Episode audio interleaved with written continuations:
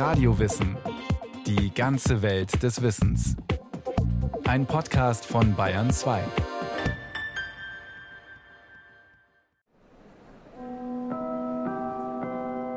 Nirgends Street oder Sportswear.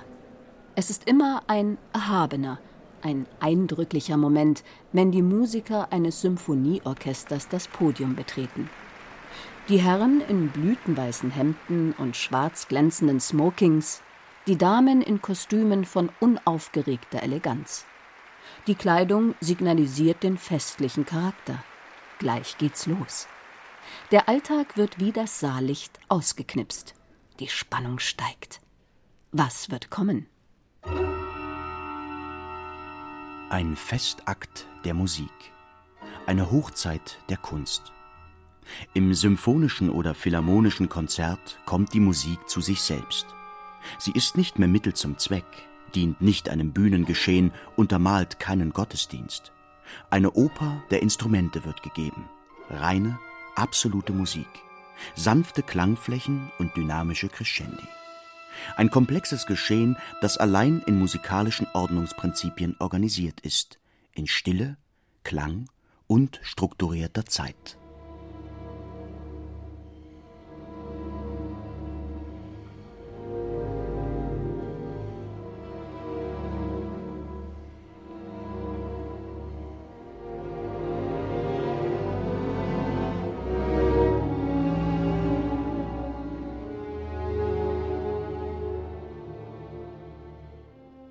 Musik wird hier bewusst als hohe Kunstform zelebriert. Sie ist befreit von den üblichen Funktionen der Unterhaltung und des leichten Tanzvergnügens. Das von einem Dirigenten geleitete große Orchester, das aus weit über 100 Musikern bestehen kann, interpretiert vor Publikum einen Notentext. Das ist das Ritual, das vor rund 230 Jahren etabliert wurde, als diese Kunstform entstand. Es ist nach wie vor gültig. Symphonien sind Großwerke der sogenannten klassischen, der geschriebenen Musik. Sie geben eine Antwort auf die Frage, was ist Musik? Ob Beethoven, Brahms oder Debussy, ob Mahler, Varese oder Xenakis, all diese Musikerfinder haben mit ihren Orchesterwerken versucht, die ewige Frage durch tönende Botschaften zu beantworten. Symphonische Musik reißt mit. Sie fährt nicht nur den ausführenden Musikern und dem Dirigenten in die Glieder, sie fasziniert auch die Hörerschaft. Sie will auch begriffen und bedacht, mit Herz und Verstand genossen werden. Erster Satz Allegro Assai Wiener Klassik von 1740 bis 1820 Das Orchester als Modell eines aufgeklärten und emanzipierten Bürgertums.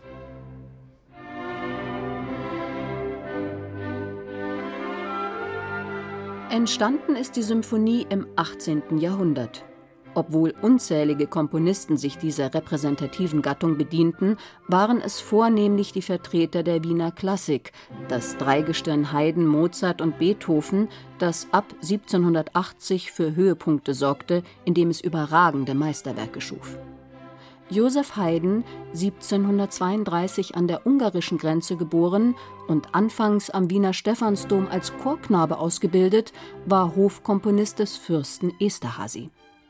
Eine seiner Aufgaben war das Verfassen von Partituren, die vom Hoforchester in abendlichen Konzerten gespielt wurden. Aber Haydn konnte mehr. Er entwickelte eine neue, einfach und klar strukturierte Musiksprache, die sich deutlich vom überladenen Stil des Barock unterschied.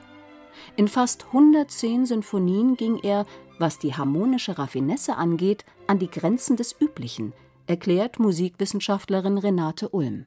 Der normale Rahmen einer Symphonie den hat vielleicht Dieters von Dittersdorf erfüllt, aber die großen Leute wie Haydn, Mozart und Beethoven oder auch früher schon Bach bei der Fuge, die haben immer die Grenzen überschritten. Das war ja dieses Spiel, was sie so genial machte. Ursprünglich war die Sinfonie das instrumentale Vorspiel der Oper. Nun wurde sie als nahezu abendfüllende, anspruchsvolle Orchestermusik aufgeführt. Ein mehrteiliges Werk, das meist ein sich allmählich entwickelndes Hauptthema beinhaltete. Hinzu kam ein kontrastierendes Seitenthema. Beide wurden häufig, aber nicht notwendig in einem Finale miteinander verquickt. Dazwischen durfte ein Menuett stehen, ein stilisiertes Tanzstückchen in beschwingtem Tempo. Es gibt verschiedene Theorien, wie die Sinfonie entstanden ist. Die einen sagen eben, es kam von der Opernouvertüre, die damals ja Sinfonia hieß. Und andere sagen, dass eine Sinfonie natürlich auch von den Suiten her sich entwickelt hatte. Also daher kam ja dann auch das Menuett mit in die Sinfonie.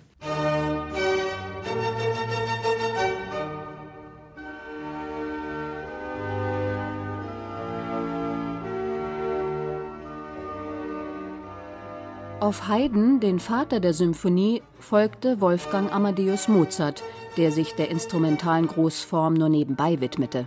Seine erste Partitur für ein umfangreiches Orchesterwerk verfasste das Musikgenie aus Salzburg bereits im zarten Alter von acht Jahren.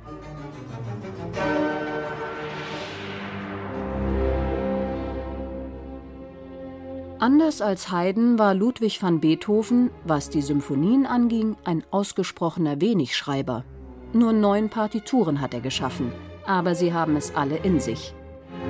Beethovens Kompositionen setzten neue Maßstäbe, was die Beweglichkeit und den geistigen Gehalt der Musik angeht. Trotz zunehmender Taubheit schuf der in Bonn geborene Künstler gewaltige Ideensymphonien, ungeheure Klanggeschehnisse, in denen ein höherer, ein metaphysischer Sinn zu walten scheint. Eigentlich wollte Beethoven seine dritte Symphonie Napoleon Bonaparte widmen, damals der erste Konsul der jungen Republik. Enttäuscht, weil sich der Korse 1804 zum Kaiser krönen ließ und sich damit als machthungriger Ehrgeizling entpuppte, benannte Beethoven das Werk um. Aus Bonaparte wurde die Eroica, das Mahnmal eines wahrhaft heldischen Menschen.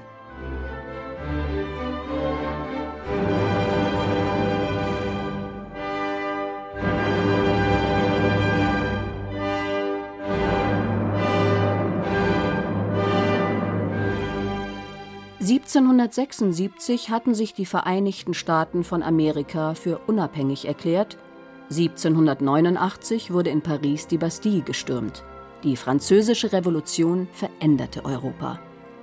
Es kann kein Zufall sein, dass die ersten Meisterwerke der symphonischen Musik in einer Zeit radikaler Umbrüche entstanden. Die Hörerschaft, neben dem Adel war es das aufgeklärte Bürgertum, ließ sich von der Komplexität der großen Klangkörper faszinieren. Perfekte Modelle emanzipierter Gemeinschaften. Jeder Musiker jedes Instrument war hier gleichwertig und eingebunden in ein sinnvolles Ganzes. Die triumphalen, prachtvollen Musikkunstwerke boten weitere Möglichkeiten der Selbstbespiegelung.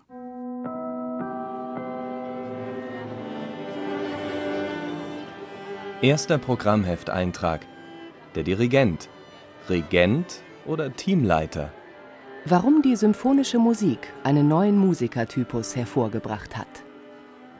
Ohne Dirigent geht nichts in der symphonischen Musik. In der mittelalterlichen Musik gab es diesen Musikertyp noch nicht. Er wurde nötig, nachdem die Funktionsharmonik etabliert, das Notationssystem ausgereift und das Instrumentarium dementsprechend differenziert waren wenn viele Musiker die Einsätze nicht verpassen, Streicher, Holz und Blechbläser sowie Schlagwerker zwischen unterschiedlichen Metren hin und her switchen sollen, muss eben jemand Anweisungen geben und das Ensemble leiten. Der Dirigent hat zudem als einziger die vollständige Partitur vor sich. Die ausführenden Musiker sehen nur ihre Stimmen, außer wenigen Stichnoten, die sich auch in den Notentexten der Kollegen finden auf Fingerzeige also sind die Musiker unbedingt angewiesen. Der Münchner Herkulessaal an einem Donnerstagvormittag im April 2015. Unauffällig bahnt sich Chefdirigent Maris Jansons seinen Weg durch das Symphonieorchester des Bayerischen Rundfunks zum Pult. Auf dem Plan steht die Probe des Stabat Mater von Dvorak. Nach einer kurzen Begrüßung geht's ohne Umschweife zur Sache. So, Guten Morgen, Nummer 7. Ein paar tänzelnde Bewegungen mit dem Taktstock. Ein Rühren in der Luft. Und schon beginnt die Musik zu atmen und zu schweben.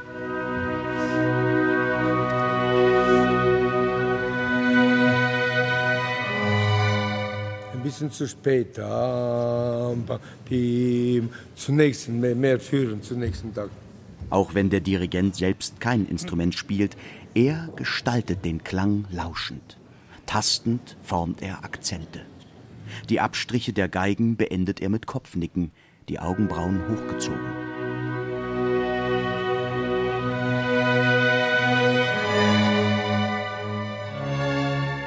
Maris Jansons, der gebürtige Lette, ist ein moderner Maestro, ein Teamleiter, der hohen Wert auf Kollegialität setzt. Seiner Kompetenz und seinem Können vertrauen die Musiker. Das ist ein wirklich mystischer Beruf. Wir doch Dirigenten, wir machen keinen Ton. Wir spielen doch nicht, die Musiker spielen. Aber eine Sache, was kann man nicht lernen? Eine Gabe wenn du kommst zu einem Orchester und du leitest und das Orchester folgt und das Orchester fühlt, dass du bist, von dir ausstrahlt eine Energie und wir gehen mit. Wenn du das hast nicht, du bist kein Dirigent. Das ist kein Theater. Und das ist diese Begabung, was muss kommt von Intuition, von, das ich sagen, Gottes Gnade. Trotz dieser Begabung, die man anscheinend nicht lernen kann, ist Chefdirigent Jansons kein Machtmensch, kein Pultdiktator wie etwa Arturo Toscanini, der in den 20er Jahren des vergangenen Jahrhunderts in New York wirkte.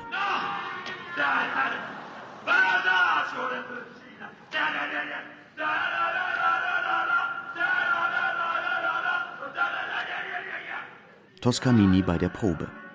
Ein Choleriker, der die Musiker anschrie, wenn sie nicht taten, was er wollte. Wie andere Dirigenten seiner Zeit gab sich der Italiener oft diktatorisch. Er neigte zu autokratischem, selbstgefälligem Verhalten, und das, obwohl Toscanini dem Nationalsozialismus und dem italienischen Faschismus ablehnend gegenüberstand. Fast scheint es, als hätte Elias Canetti in seiner berühmten Kritik des Dirigenten als symbolischem Machtträger an die Generation von Toscanini gedacht. Der Dirigent steht. Er steht allein. Um ihn herum sitzt sein Orchester. Hinter ihm sitzen die Zuhörer. Es ist auffallend, dass er allein steht. Er steht erhöht und ist vorn und im Rücken sichtbar. Es ist die alte Akklamation des Siegers, die ihm zuteil wird. Die Größe des Sieges drückt sich im Maße des Beifalls aus. Canettis Kapitel über den Dirigenten aus Masse und Macht mag ein brillanter Essay sein, historisch richtig ist er nicht. Die ersten Taktstockmeister der Musikgeschichte standen nämlich mit dem Gesicht zum Publikum. Der Barockkomponist Jean-Baptiste Lully etwa, der am Hofe König Ludwigs XIV. arbeitete, verletzte seinen Zeh, als er vor dem Publikum stehend mit einem langen, verzierten Stock den Takt schlug. Die Wunde entzündete sich, der Orchesterleiter starb an den Folgen der Infektion. Lullys plumpe Art des Dirigierens hält die Münchner Musikwissenschaftlerin Ulm für unzureichend. Das war vermutlich am Anfang notwendig, um so eine Riesenmenge an Geigern, äh, Streichern zusammenzuhalten. Und es ist ja bekannt, dass die Franzosen sehr große Streichorchester hatten. Also es war kein Vergleich zu den Wienern zum Beispiel. Und die mussten ja irgendwie einen Anhaltspunkt haben. Und da begann, hatte der Lully dann die Idee, mit seinem äh, Zeremonienstab den Takt zu klopfen. Aber ich bin ganz sicher, dass es irgendwann für zu laut empfunden wurde. Gaben Haydn und Bach noch am Flügel oder am Cembalo sitzend den Kollegen Anweisungen per Fingerzeig und Handbewegung, so forderten spätestens Beethovens komplexe Partituren mehr Zuwendung zum Ensemble. Auch der kleine Taktstock, wie wir ihn heute kennen, wurde nicht von Anfang an verwendet. Die Zwischenlösung bis zum Dirigentenstab war ja dann eine Partiturschrift, die man zusammenrollte als Notenrolle und mit der dann dirigierte, bis dann, nageln Sie mich nicht fest, aber Karl Maria von Weber gilt als der erste Dirigent, der dann auch mit Taktstock dirigierte. Karl Maria von Weber, der Komponist des Freischütz hat nicht nur den Taktstock in die moderne Aufführungspraxis eingebracht, er ordnete auch Registerproben an. Die Musiker einer Instrumentengruppe treffen sich vor den Tutti-Proben, um ihre Einzelstimmen aufeinander abzustimmen. ein Verfahren, das heute noch praktiziert wird. Zweiter Satz Andante.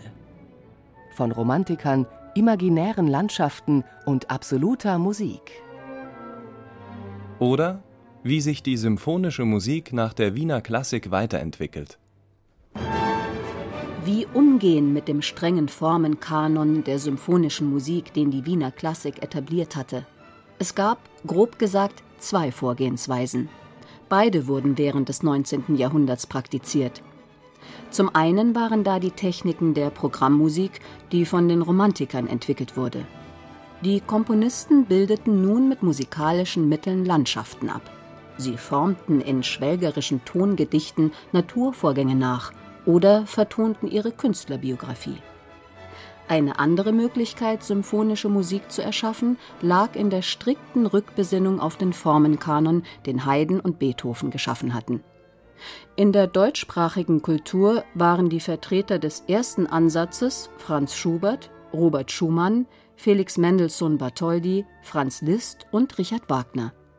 Für den zweiten, den puristischen Ansatz, entschied sich der aus Hamburg nach Wien gezogene Johannes Brahms. Er fasste die Symphonie weiterhin als Schauplatz absoluter Musik auf.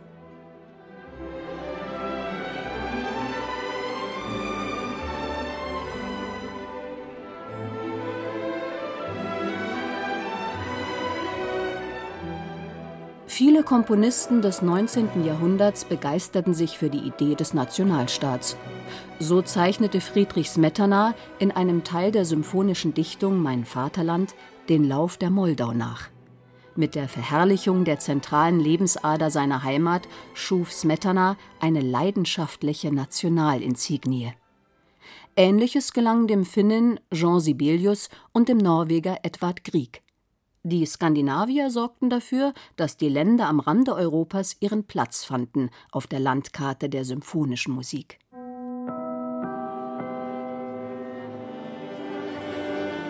Zweiter Programmhefteintrag. Das Wechselspiel zwischen Dirigent und Orchester. Zu wenige Proben sind schlecht, zu viele auch, wie sich Orchester und Dirigent vorbereiten. Hörner, diese Stelle, er hat Fermata, dann hat eine vierte Note Ti, Pa und Chorus hat acht Noten. Pa, Pa. Verstehen Sie? Eine Schwierigkeit bei der Probe. Einem Hornisten ist der Einsatz unklar. Er bittet den Maestro um Klärung. Jansons wiederum fragt, ob er den Einsatz anzeigen soll. Wollen Sie das so machen? Eins und zwei und drei und. Die Interpretation geschriebener Musik ist keine Einbahnstraße, sondern ein kommunikativer Prozess zwischen Orchester und Dirigent, erklärt Frank Reinecke. Er gehört dem Symphonieorchester des Bayerischen Rundfunks seit 1983 an. Das ist ein hochemanzipierter, selbstständiger Organismus, der mit dem Dirigenten funktioniert und es ist ein dauerndes Geben und Nehmen. Als Kontrabassist hat Reinecke zwei Typen von Dirigenten kennengelernt. Der eine Dirigent versucht in der Probe jedes Detail wirklich mit einer Intensität hervorzubringen, dass eigentlich die Proben selber schon Konzerte sind. Dass man merkt, so, es muss da mit ganzer Energie, mit ganzem Ausdruck gespielt werden. Und so wird es dann auch im Konzert gemacht. Der andere Typ des Dirigenten arbeitet weniger detailfixiert. Er fordert in der Vorbereitung nicht alles, gewährt den Musikern Raum zur Selbstfindung. Das geht vor allem dann, wenn Dirigent und Orchester sich gut kennen wenn der Dirigent vertrauen kann, er weiß, dieses Orchester wird wie eine Rakete starten im Konzert. Aber wir haben eine Ungewissheit. Und diese Ungewissheit ist eine ganz interessante, sehr eigentlich wundervolle Sache. Das gibt eine gewisse Magie ins Spiel. Im abendlichen Konzert kann es dann zu ungeahnter Intensität kommen, denn die Musiker mussten sich nicht vorab verausgaben. Deshalb ist es von großer Bedeutung, sich ökonomisch vorzubereiten. In den großen Sternstunden passiert es, dass das Werk selbst, dass die Symphonie selbst die Herrschaft übernimmt, die Klänge übernehmen die Herrschaft, sodass auch ein Dirigent manchmal völlig ohnmächtig auf eine gewisse Weise steht, weil Dinge passieren, die er nicht für möglich gehalten hatte, die auch von ihm nicht gemacht sind, sondern er hat nur das gemacht, er hat nur die Bedingungen geschafft, dass die möglich sind. Dritter Satz Scherzo con brio von Stilpluralismus Avantgarde und Neoklassizismus. Oder wie sich die symphonische Musik des 20. Jahrhunderts auffächert. Ob Impressionismus oder Zwölftonreihe, ob Minimal oder elektronische Musik, ob außer Kraft setzen der Funktionsharmonik oder Zufall als Gestaltungsprinzip. In der symphonischen Musik des 20. Jahrhunderts wurden die existenziellen Erschütterungen der Weltkriege gespiegelt. Die Avantgardisten verließen das bisherige symphonische Territorium, um mit dem Klangkörper in unbekannte, mikro- und atonale Gefilde vorzustoßen. Eine andere Gruppe von Komponisten aber bezog sich weiterhin auf die Geschichte der Gattung.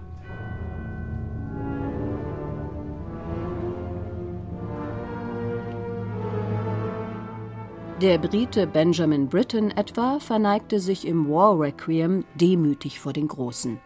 Komponisten wie Luciano Berio und Hans-Werner Henze setzten dagegen auf Parodie, auf postmodernes Zitat und Collagetechnik, um ihre Haltung zur Vergangenheit zu verdeutlichen. Den Terminus Symphonie wählten nur noch wenige.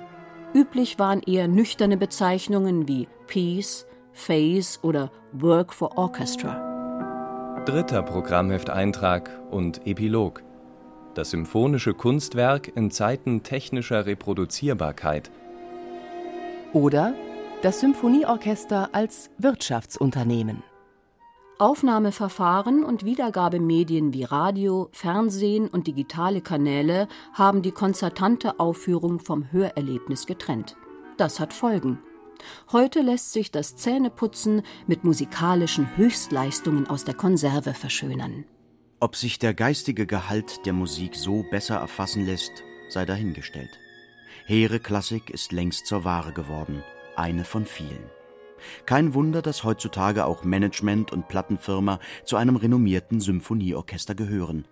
Das Konzert, die eigentliche Präsentationsform als Produkt, das angemessen vermarktet werden muss, um kommerziell erfolgreich zu sein. Symphonieorchester haben sich deshalb auch auf Open-Air-Events und auf Tourneen durch Amerika und Fernost zu bewähren. So soll ein neues Publikum begeistert werden für die unsterblichen Werke alter Meister und die spannenden Grenzgänge zeitgenössischer Komponisten. Sternstunden gibt es also nach wie vor zu erleben, live im Konzertsaal. Immer dann, wenn die Musiker ein letztes Mal die Stimmung ihrer Instrumente überprüft haben und der Maestro mit erwartungsvollem Blick den Taktstock hebt. Sie hörten das Symphonieorchester Der klassische Klangkörper von Markus Meyer. Es sprachen Schenja Lacher, Ditte Schupp, Diana Gaul und Benedikt Schregle. Technik Monika Xenger. Regie Markus Meyer. Eine Sendung von Radio Wissen.